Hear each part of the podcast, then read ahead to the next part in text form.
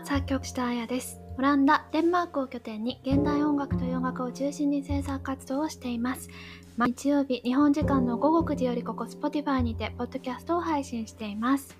今日はですね前回のエピソードの続き「回れた無数の記憶」という新しい作品プロジェクトの続きの話をちょっとなと思っています。このプロジェクトの概要や作品の概要につきましては前回のえーと、エピソードでお話ししているのでもしよければそちらからお聞きいただければ幸いです。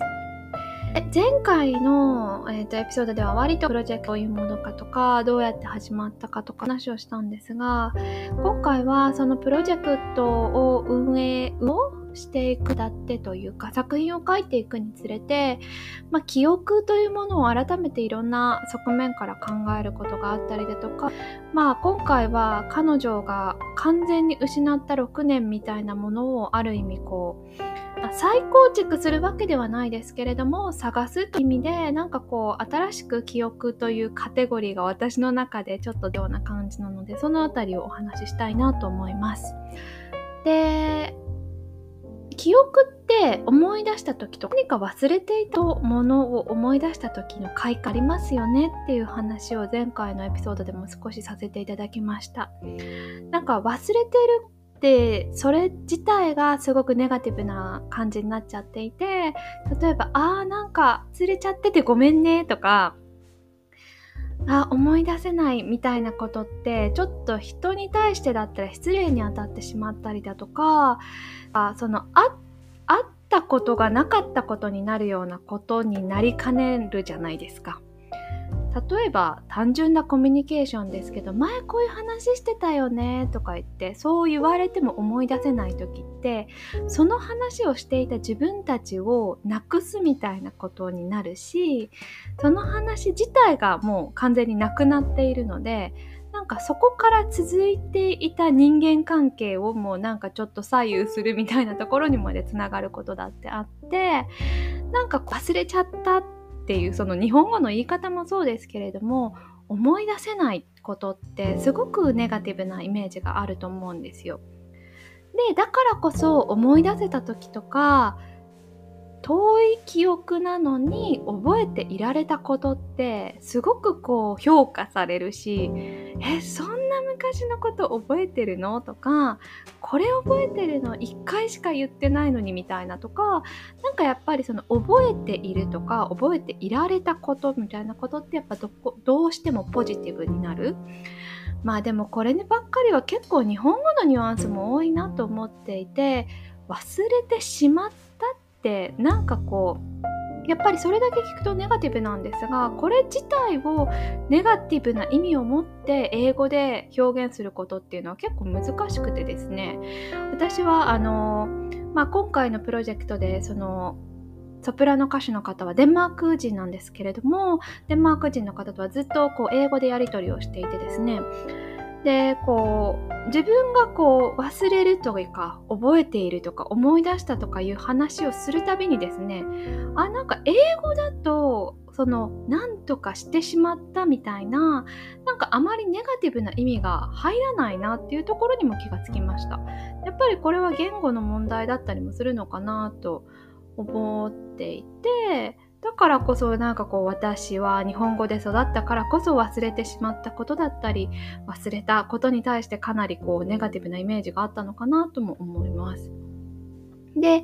それと同時にですね、なんかこう昔のことを思い出した時にこうちょっと懐かしい気持ちだったりノスタルジックな気持ちになることってあるよねって話多いじゃないですか。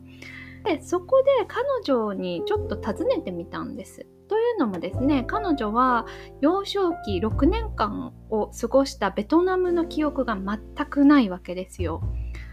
なのでまあ彼女が例えばじゃあ6年間どう過ごしたかっていうのも覚えてないけれども例えば7歳の時にデンマークであったとかを思い出した時にこう少しこうノスタルジックな気持ちだったり懐かしいという気持ちになることありますかというふうに尋ねると全くないというふうにおっしゃってました。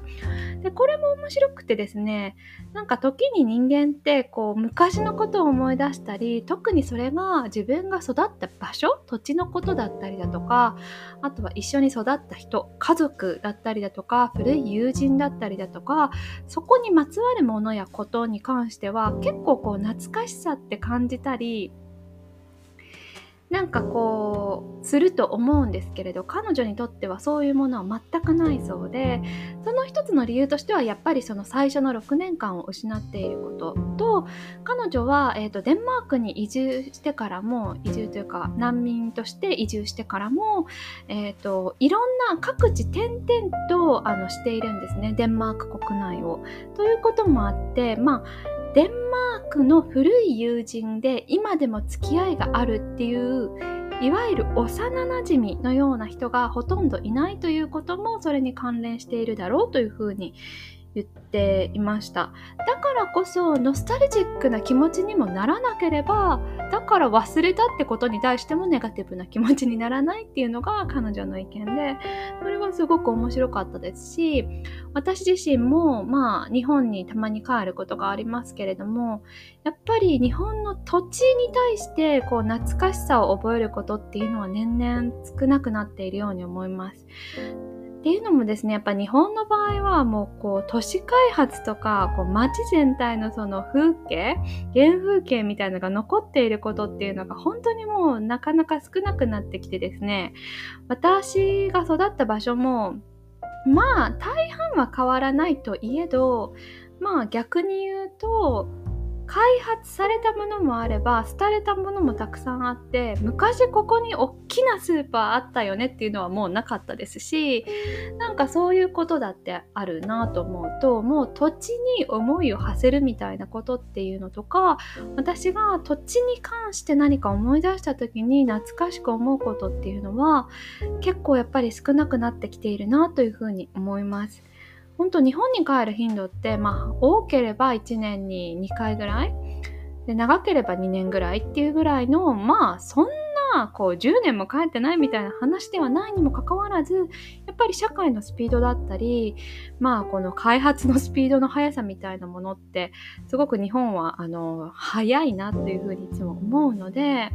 っぱそういうのを感じるとあここで昔高校生の時待ち合わせしてたなとかそういう場所さえもそのもう原風景っていうのはなかったりしてで私多分これは個人の場合ですけれどもじゃあ新しくなったその場所を見て昔の原風景をなんとなく思い出して懐かしくなるというような感覚は多分ほとんどないです。とか例えばじゃあ地元に帰って自分が行ってた中学高校の制服を見て懐かしいなと思うことっていうのは意外とないかもしれないなと最近思います。あ、着てたなぐらいのなんかこうまあちょっと冷めているって言ったらそれこは性格の問題かもしれないんですけれどもなんかこう懐かしさっていうのがそのものだったり土地に関して思うことっていうのはないです。ただですね例えば、まあ、昔から知っているような人だとか、まあ、幼なじみのような人がふとした言い回しだったりふとしたなんかこう言葉みたいなところにはたまに懐かしさを感じることがあってその懐かしさを感じた時にあ私昔のあのこと覚えているんだっていうようなその懐かしさを感じた気持ちから自分が記憶があるということをこう紐づけて覚えていると感じることは多いですね。なんかそういう感じでなんかこうああ思い出せたわ懐かしいなあそこで遊んだなみたいなことっていうのはもうあんまりないですね。なんかそれだけ言うとすごい冷たいような感じもするんですけれどもまああくまで記憶にないとか記憶にあってもそういう風に感じないっていうような感じなんでしょうかね。でですねもう一つ、えーと、今回のデンマーク人のソプラノ歌手の方のちょっと面白かったエピソードをお話ししますと彼女はいわゆる6年間の記憶がないことにこうトラウマ的なことを感じているのかというのを私は尋ねたことがあったんですね。例えばまあちょっと思い出せそうだけど思い出せないようにしているとかあまりにも嫌な記憶があるからちょっとこうなんだろう脳が自動的に消してしまったみたいな感覚がありますか？というふうに聞いたらそれは全くないというふうにおっしゃってました。というのももう覚えてないのでそれがトラウマかどうかもしくは今何か感じている不安がそこから紐付けられているかはわからないというふうにはおっしゃったんですが彼女はよくある妄想をするらしいんですね。でその妄想っていうのが何かというと家の中のものを全てパッキングして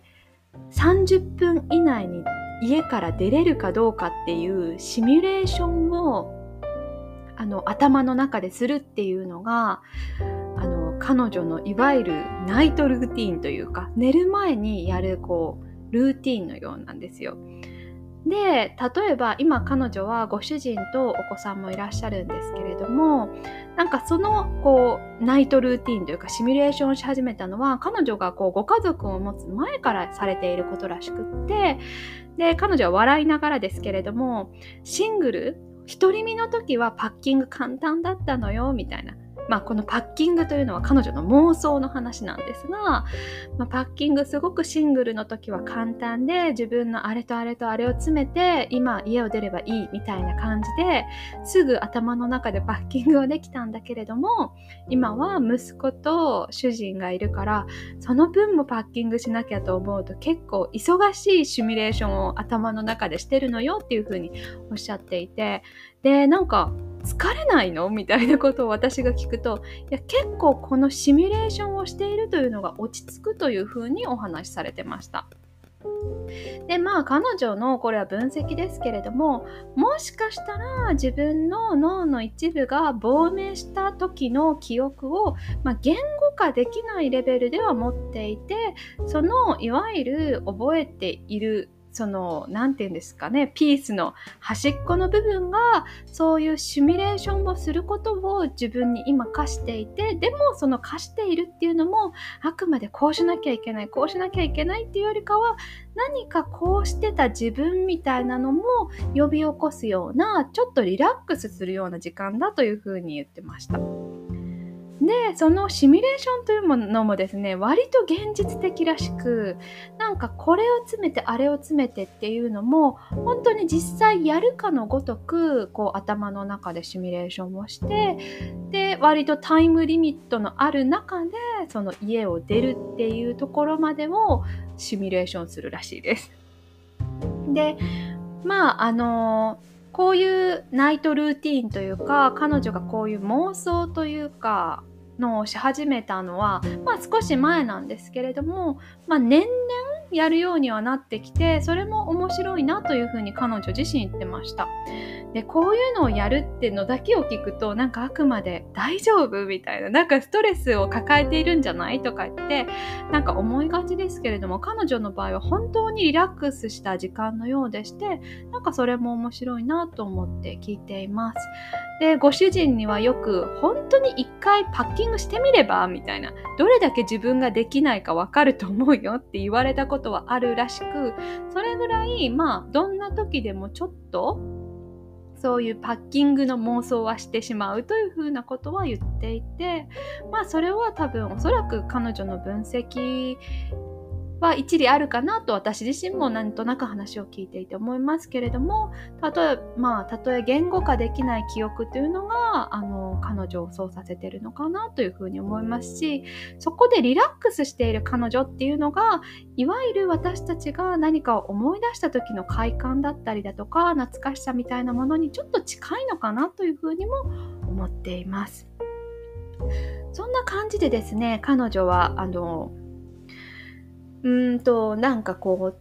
自分の失われた6年間っていうのは常になんかこうそばに置きつつ今を生きているなというふうにはいろんなインタビューをしてみて私自身感じました。で例えば何かを思い出す時って例えば写真で見たりビデオで見たりっていうのもありますけど一つ香りというのもあるように思いますで去年かなり私は香りの話をエピソードでしたんですがこの香りの話を紐づけると彼女はスリランカに行った時に何か花の香りを嗅いだ時にもしかしたらこれ嗅いだことあるしもしかしたらそれがベトナムで嗅いだ何かの香りかもしれないと思ったことはあるというふうに言っていました。であくまでそれは旅行先のスリランカだったらしいんですけれども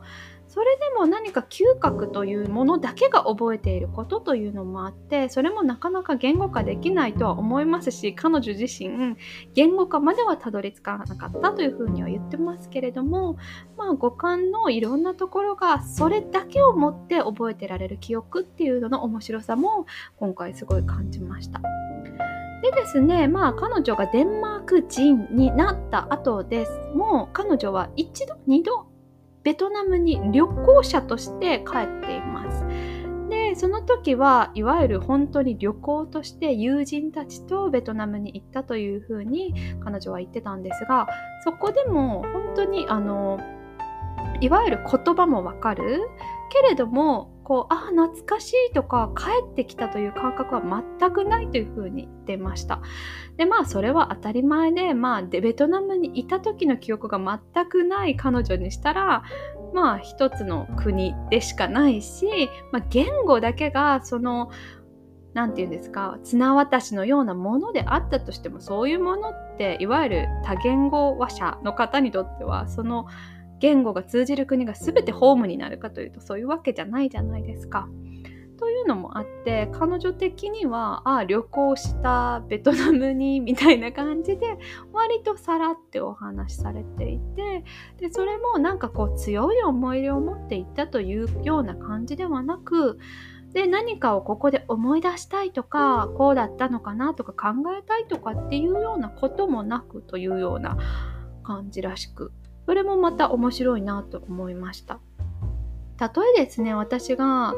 まあ、いくらこう、こちらヨーロッパで長く住んで、あとじゃあ例えば50年住もうが、日本っていう国がそういう一国になることっていうのはないだろうなっていうのはなんとなく想像はつくんですね。だからこそ彼女がそのベトナムっていう本当6年って割と長い時間だとは思うんですけれどもその時間を過ごした国をまあ本当旅行者として行けるっていう感覚はとっても面白いなと思ってなんかちょっと羨ましいような気もしています。でですね、今回の失われた無数の記憶のプロジェクトはですね、えっ、ー、と、まあ、あの、本当に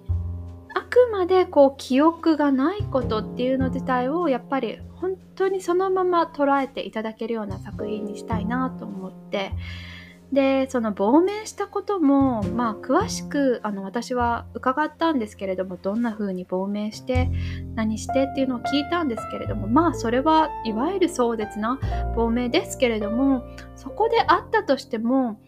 やっぱりこの彼女に何度も言われたのはそれをちょっと悲劇的に書くとかいうことはしないでほしいというふうに言われました。でその気持ちは私もすごく同意してましてまあいわゆる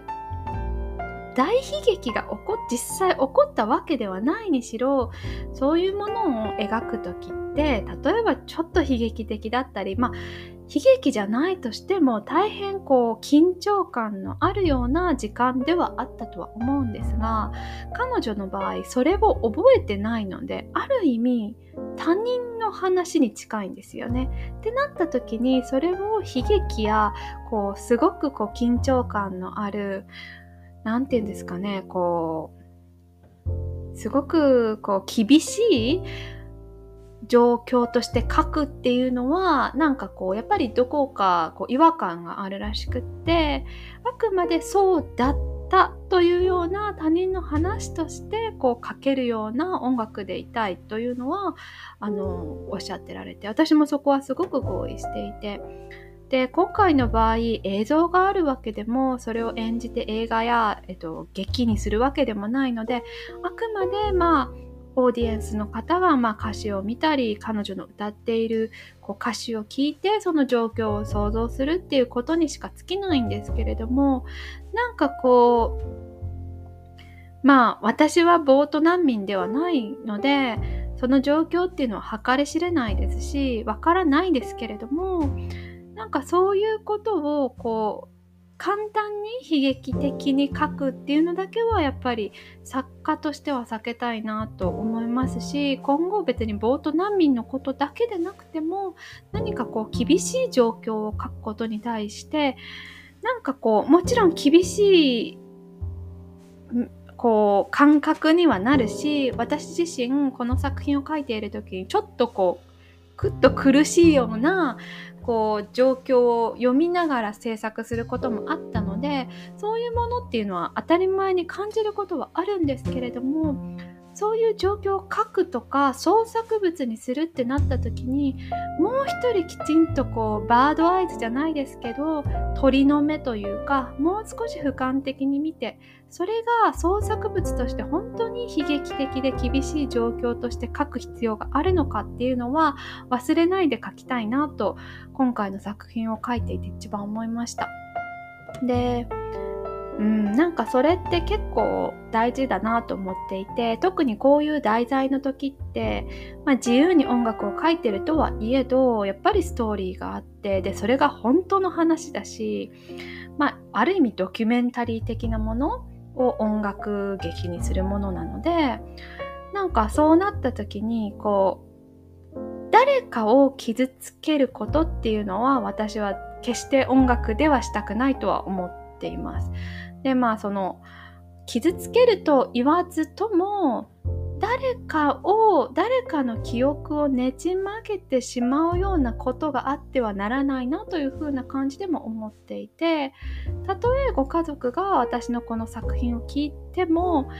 何かこう不安に駆られることなくそうだったとあの事実としてこう思い出せるだけで止めておけるような状態でありたいなというふうに音楽作品としては思っています。まあそこばっかりは他人の心情だったり記憶っていうのはコントロールできないので私がこうしたいという意思止まりでしかないんですけれどもなんか今回の作品に関してはそういうふうに思って書きました。それではまた来週日曜日に